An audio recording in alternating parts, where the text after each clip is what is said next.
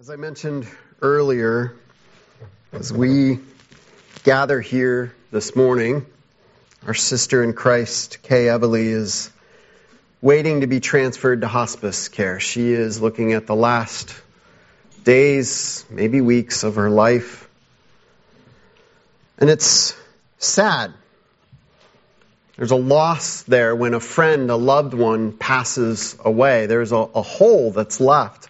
I don't know if you'd had a, have had a chance to meet Kay. Uh, her health has kept her from regular attendance over the past year or two, but she comes when she can. She's pretty quiet, but I hope you've had a chance to get to know her. But I know she leaves a lasting legacy of involvement here at Orchard and Ladder Road before that. And so there is a sadness, there is a loss in losing a brother or sister in Christ, but it's more than just sadness.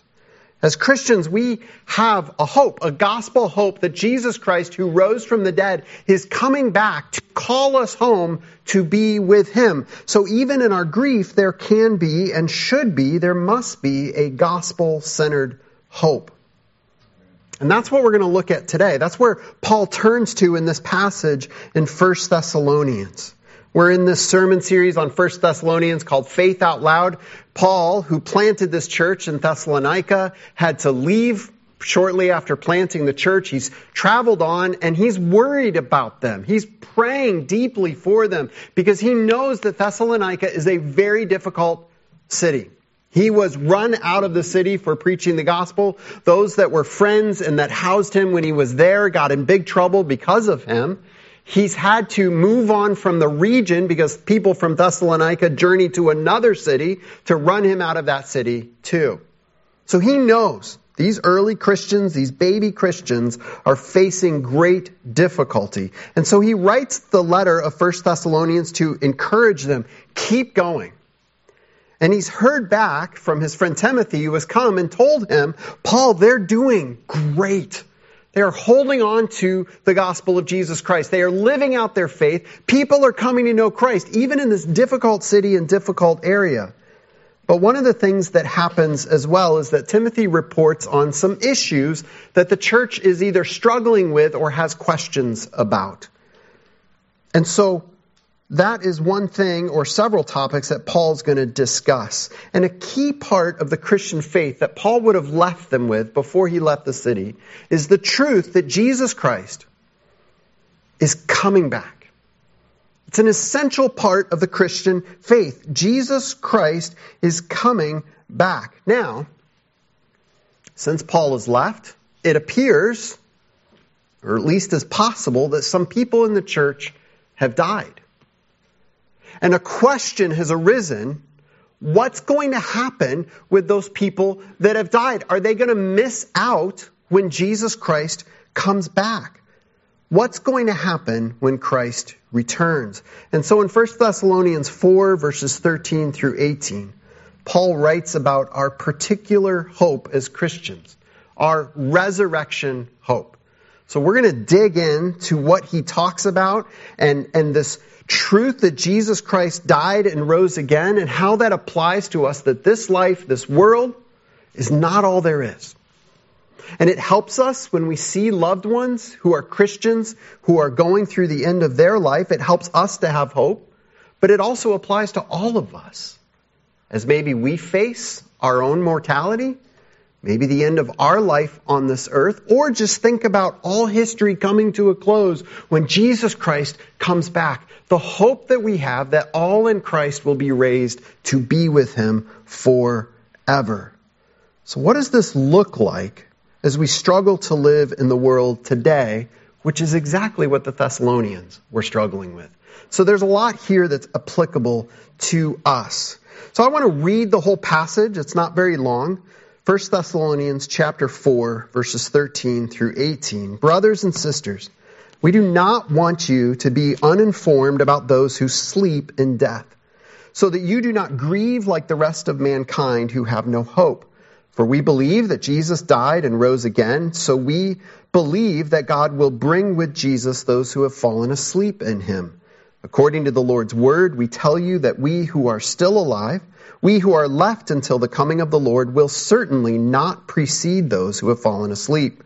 For the Lord himself will come down from heaven with a loud command and the voice of the archangel and with the trumpet call of God and the dead in Christ will rise first.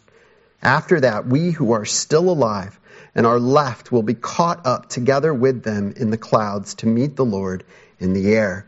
And so we will be with the Lord forever.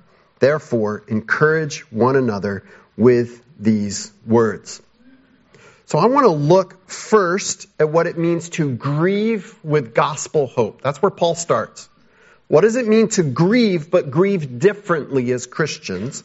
Then we're going to look at the depth of the hope we have because of our future resurrection through Jesus Christ. And my prayer is that this passage, this sermon will help us to comprehend and really grab onto the incredible hope that we have through Jesus Christ's resurrection. So let's start with what it means to grieve with a gospel hope. I've seen as a pastor, as I get involved with funeral services, there, there are a lot of different ways. In fact, I often talk to a family like, what, what do you want the tone to be? Do you want a celebration of this person's life? Do, do you want to focus on an appropriate time of grief and, and mourning and the loss that's there? And both are appropriate. I think every family ever has always said, we want both. We need both. And both are true and appropriate. So, so the question is, how can we have grief, because there is a loss over a loved one who's died in Christ, how, how do we have grief, but also hope? So look at the text, look at verse 13. Brothers and sisters, we do not want you to be uninformed. So I want to start here. Because in this text, there's an important point that Paul is assuming that I'm not sure Christians today understand too often. There is a link between hope, encouragement, and knowledge. Our knowledge of Jesus Christ and the truth of his resurrection and the truth of what the Bible says is the basis for our hope and our encouragement, which means if we stay shallow in our knowledge, we are going to be weak in our hope and our encouragement. Look just briefly. I don't want to spend too much time on this, but I think it's important. Verse 13, we do not want you to be uninformed. We don't want you to be ignorant. We don't want you to fail to understand the depth of the knowledge of what Paul's talking about. Verse 14, then he goes into, and I love this statement, for we believe that Jesus died and rose again. Well, duh. I mean, as Christians, is that not the most basic thing we believe? We get it, Paul. Jesus died and rose again. We got that. We want to talk about other things. And Paul says, no, no, no, no. There's no such thing in the church. There's no such thing in the church as talking about something outside the truth that Jesus Christ died and rose again. We have to start there with that knowledge of the gospel of Jesus Christ and apply it to our situations. So he's going to look at this problem, this question of believers who have died and our understanding of the end times and, and the resurrection, and he's going to look at it through the lens of the gospel. And then look at verse 18 all the way down at the end. Therefore, this is Paul's purpose here. Therefore, encourage one another with these words. There are two types of knowledge portrayed in Scripture. Two types of knowledge. One is, we know from 1 Corinthians 8 1, there is a knowledge that puffs up, and Christians like to talk about this one. Well, I don't, I don't want to be all into knowledge because knowledge puffs up. I just want to love people. There is a knowledge that puffs up, that is used to belittle and put down other people and argue with them and cause factions in the church. There is a knowledge that does that. But the overwhelming emphasis, especially in the New Testament and especially in Paul's letters and especially in Paul's prayers, is that we need to go deeper in our knowledge of Jesus Christ. Knowledge helps us correctly understand truth and apply it to our situations. If we look just briefly, I'm not going to read all of these, but if you're taking notes, you can try to write them down quickly. Ephesians 1 17 and 18, Paul prays that Christians would know God better so they would know the hope to which God has called them. Ephesians 3:18 and 19, Paul prays believers would grasp or know how wide and long and high and deep is the love of Christ that they may know this love that surpasses knowledge. Philippians 1:9, Paul prays that their love may abound more and more in knowledge and depth of insight. Colossians 1:9, Paul prays that believers would be filled with the knowledge of God's will. And then in verse 10, that they would grow in the knowledge of God. God. And the whole point of the letter of First Thessalonians is Paul saying, there are things you know because I taught you, Thessalonians, when I was with you, and things I want you to remember to hold on to and know as you continue on, and things I want you to know because you have questions and concerns. There is so often a trend among modern Christians and I think it is well meaning but incredibly misguided that we stay on the surface of our faith and we settle for religious ideas and religious feelings and loving one another, all good stuff, but we say, I don't want to go deep. I don't need that stuff. That's not for me. That's, that's for the pastor and his study and the elders or the Sunday school teachers. That is not the truth from the New Testament. Paul is saying he wants them to know more and go deeper in their knowledge. Too many Christians stay shallow in their faith.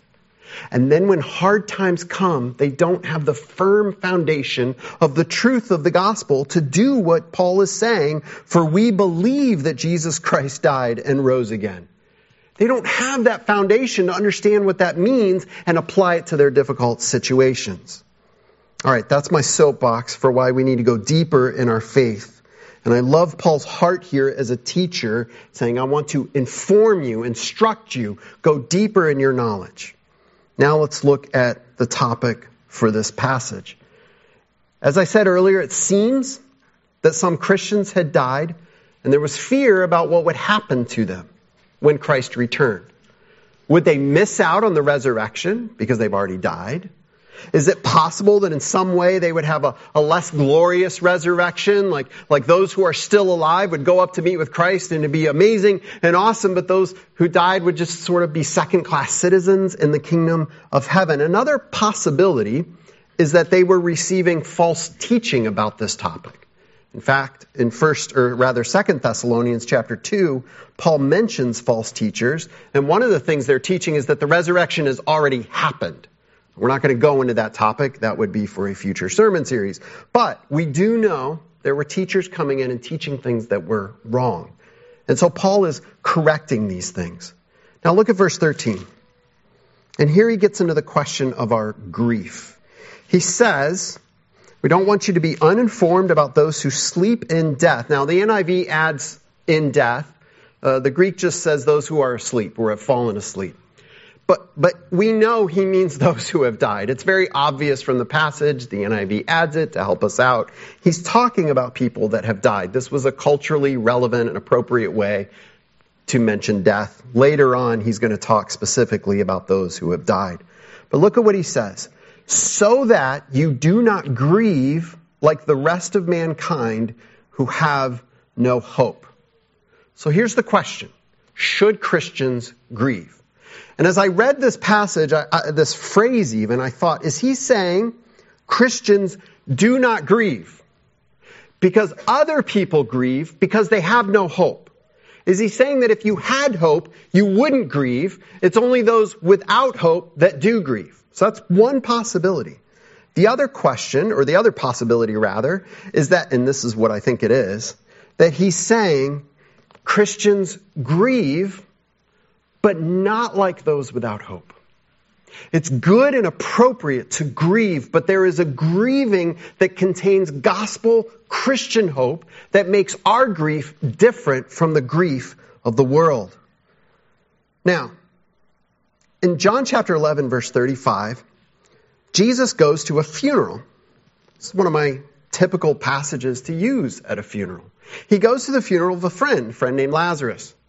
And he shows up and he sees all these people hurting because Lazarus has passed away. Lazarus is dead, buried, and gone in the grave. Now, if you know the rest of the story, Jesus is going to raise Lazarus from the dead. He knows this. But what does Jesus do when he shows up and sees these people hurting and grieving at the funeral? Shortest verse in the English translation, two words, Jesus wept.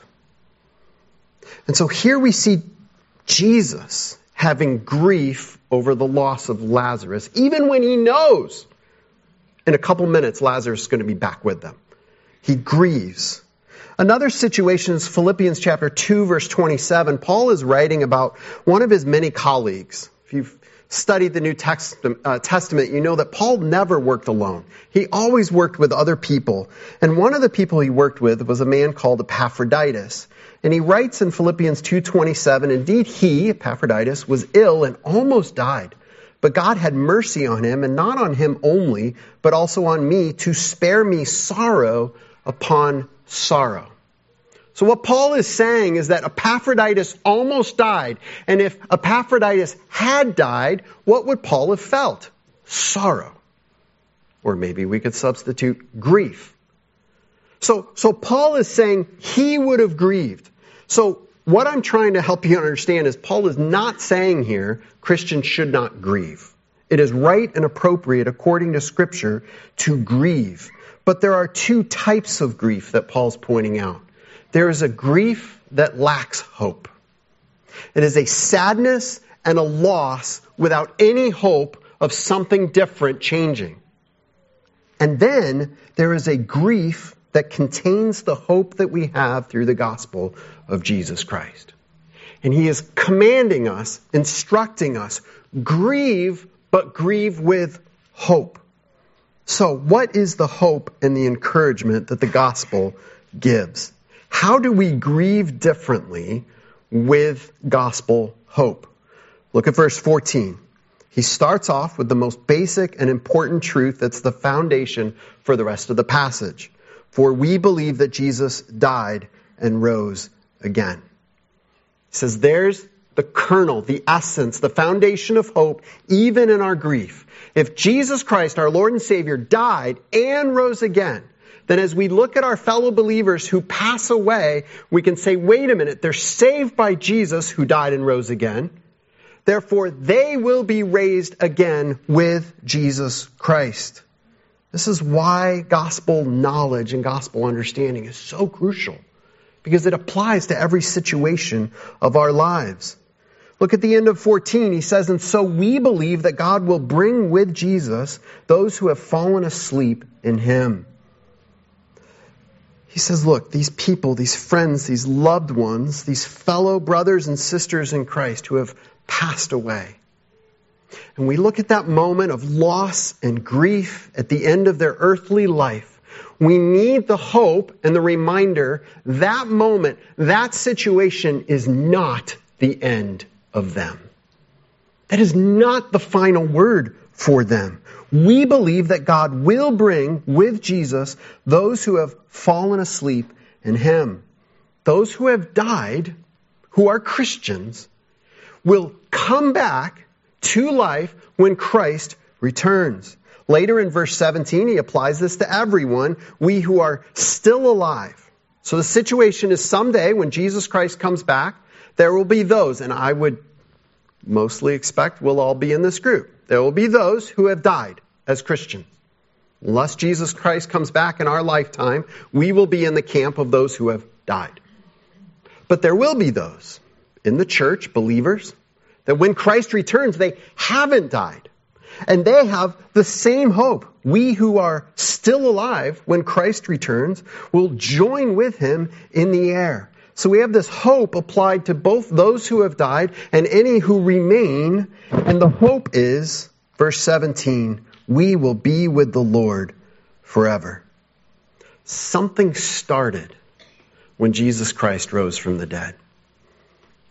A new beginning a new creation. And all those saved by Jesus Christ are part of that new beginning, that new creation. And we will be raised up to new life when Jesus Christ returns. The promise of the truth of the gospel is that everyone trusting in Christ as their Savior will be raised to new life and will spend eternity with Jesus Christ. This is the hope that we have. And in those moments of grief and mourning for those that we've lost, in the morning, moments of struggling with this world, looking at our own mortality, we can hold on to this truth. This is not the end of me. I will be raised with Jesus Christ forever. So we grieve differently. Yes, death is part of the brokenness of this world. Death exists because sin is in the world. Life comes to an end. Earthly life comes to an end because this creation has been fractured and broken through the sin of humanity. There is grief over that. It is good to grieve over even the existence of death. There is also a hole left by that person. We will miss the person. There are memories there and activities that they'll no longer be a part of. There is an appropriate grief because of that. But we must remember to grieve with hope. Apply the gospel to that difficult situation. Death is ultimately not the end. So this is the hope that Paul is talking about. But now we need to dig into some very specific details to get a better understanding of the hope of the resurrection that will happen when Christ returns. Many times people like to debate about what will happen at the end of the world. What's the order of the end times events? They want to argue. They want to put down other people, kind of beat them up and theologically spar with them. Reminder that some knowledge puffs up. And for some, this is why they want to study end times, because it puffs them up and allows them to put down others. But if I'm reading this passage correctly, what we see is that Paul is saying a true understanding of the end times should lead to hope and encouragement. Now, Scripture is not trying at times to solve all of our man made arguments. There are questions we might have about the end times that Scripture might not actually try to answer. And in our effort to conform Scripture to our earthly theological debates, we often miss out on what it's actually saying. Scripture is pointing us to the one who is sovereign over the end times and wants us to live now with the hope and the knowledge that Jesus Christ is sovereign over the end times. So with that in mind, let's dig into some of these nitty gritty details. And there are six important details I want to show you in this passage about the end times. And I know some of you just cringed inside. We'll go quick, okay?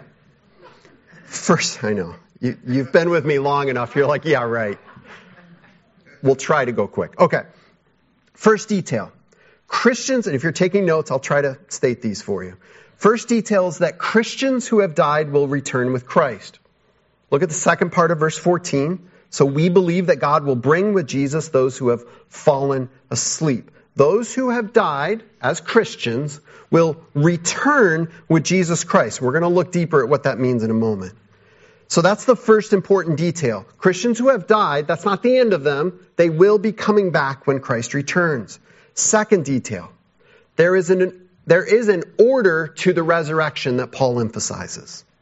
First, those who have died in Christ, those who have died as Christians, and then those who are still alive as Christians. Verse 15, we who are still alive, who are left until the coming of the Lord, will certainly not precede those who have fallen asleep. Third important detail, verse 16, is about how Christ will return. Look at verse 16. For the Lord himself will come down from heaven with a loud command, with the voice of the archangel, and with the trumpet call of God. The way that Christ returns will be loud and obvious. That's what Paul's saying. It's going to ring out through all the earth. Nobody's going to be like, what was that? Is, was it, did Christ come? It's going to be obvious. It's going to ring out. Fourth detail. When Christ returns, those who are still alive will be caught up or taken in the air to meet with Christ in the clouds.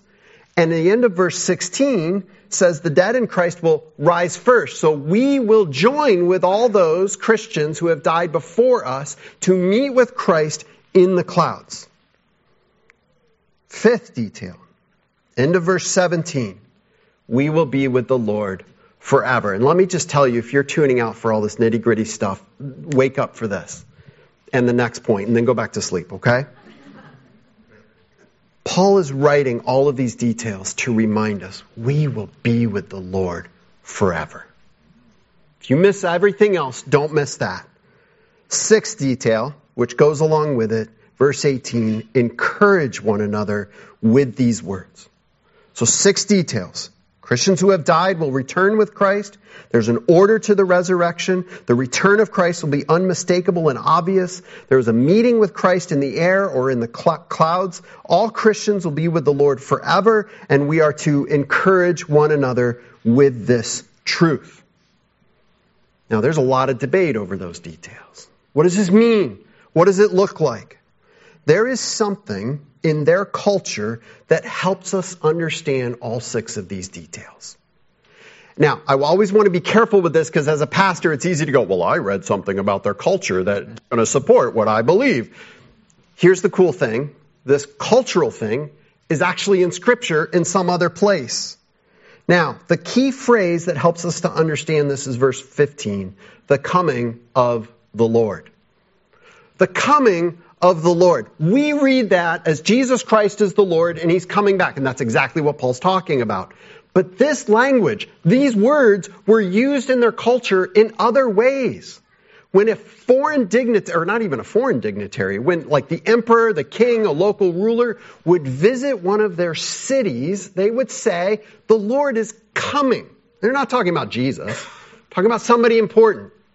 And there was a way that that would happen in their culture. This coming of a lord, a king, an emperor, or a high ranking official into a city. There was a ceremony that would take place. Fortunately, it's very similar to how they did weddings.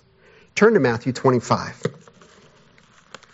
Matthew chapter 25 records a parable. I don't know if John's done this one in, in the study of the parables in Sunday school. But it's called the parable of the ten virgins. Another way of understanding that is the parable of, of ten bridesmaids. But look at verses 1 through 13. I'll let you read it on your own. Let me just summarize it for the sake of time. What Jesus is talking about is a time will come, and he's applying this to his second coming. But he's saying it's like the groom. In that culture, the wedding would be prepared in the bride's hometown. Everything would take place and be prepared. And then the groom, who usually was from a different city, would come to that town and they had to be ready because when he arrived, the wedding started. They didn't always know when he was going to get there. Could be a couple days either direction, could be hours in either direction, depending on how far he was coming from and what happened along the way. And so what would happen in verses, uh, Matthew chapter 25, if we look at verse 6, there's this call that goes out to the bridesmaids. The groom has come. And at midnight, the cry rang out, Here's the bridegroom, come out to meet him. The bridesmaids would be waiting at the place of the marriage or of the wedding. And then when the groom arrived, they would go out to meet the groom. And then if we look at verse uh, 10, it says, But while they were on their way, these are the other uh, bridesmaids who weren't ready. Um, the bridegroom arrived. The virgins who were ready went in with him to the wedding banquet. So these bridesmaids go out to meet the groom, and then they come to the place of the wedding. They come into the city with the bridegroom to the wedding. Now I know you're like, I don't really care. It's great. It's how they did weddings. What I wanted to show you is that this pattern is in Scripture. And it was assumed and understood. And when, how it applies to our passage is that this is so similar to how a visiting dignitary would enter a city. They would know when he was coming. And the first thing that would happen as this important person was coming toward the city is all the most wealthy, most important, most powerful people of the city would form a delegation. And they would go out to meet that person outside the city.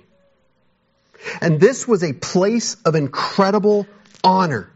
to be worthy to be included in this group to meet the dignitary outside the city. And then that group would walk with the dignitary into the city. And as they got close, the city gates and outside the city wall would be surrounded with the people of the city, cheering and welcoming this, pe- this person. And then there would be a whole parade going into the city as this dignitary came in. This helps us to make sense of the details of this passage. First of all, the return of Jesus Christ will be unmistakable. Everybody knew when that dignitary came to the city. The city was on fire with activity, preparing for this. When Christ returns, there will be a trumpet, a loud announcement. Everybody will know.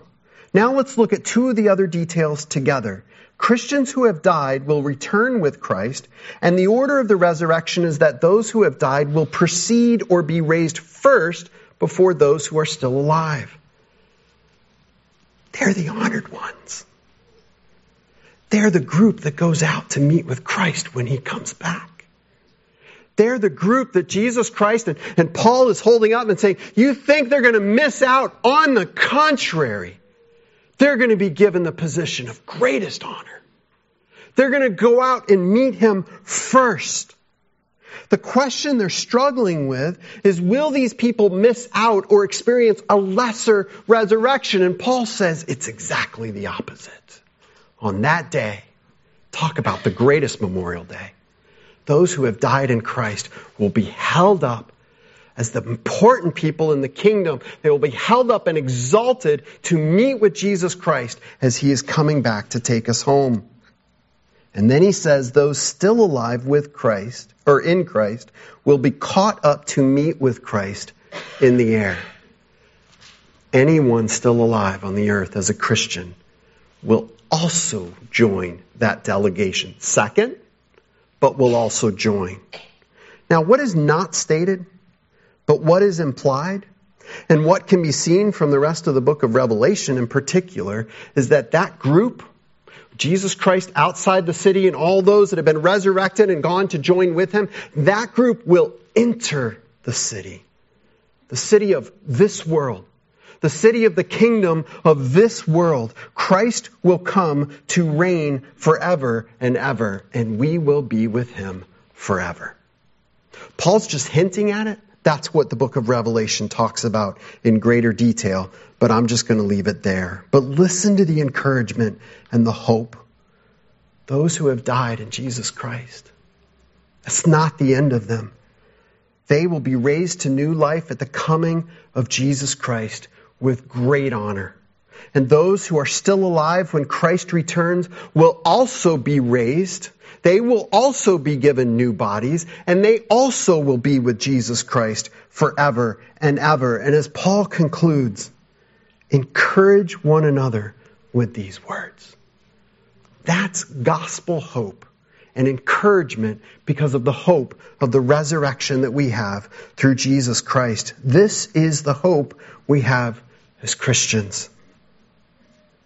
This is the hope that we need to look through as we see our world falling apart or we face the difficulties in our own life, physical, emotional, relational, especially as we look and maybe face the end of our own lives. We have a hope that goes beyond the moment of death. The Bible talks about once you die, your soul goes to be with the Lord forever. And then when Christ returns, our body are raised and we will be with him forever. This is the hope of the resurrection that we can hold on to. Jesus Christ is coming back, and all those saved by Jesus will be with him forever and ever. Encourage yourself and encourage each other with these words. Let's pray. Father, thank you for the hope that we have through the gospel of Jesus Christ. Help us to go deep in our understanding of what that means. Help us to spend time with brothers and sisters in Christ talking about the hope that we have in Jesus, digging through your word and applying it to our situations. Help us to remember in some of our darkest times that we have a hope that goes beyond these situations. We have a hope that even goes beyond our death. A hope that says we will be raised to new life. And all those saved by Jesus Christ will be with you in your kingdom forever and ever. Oh, Father, I pray that we would be encouraged through that important truth. In the powerful name of our Lord and Savior, Jesus Christ, I pray. Amen.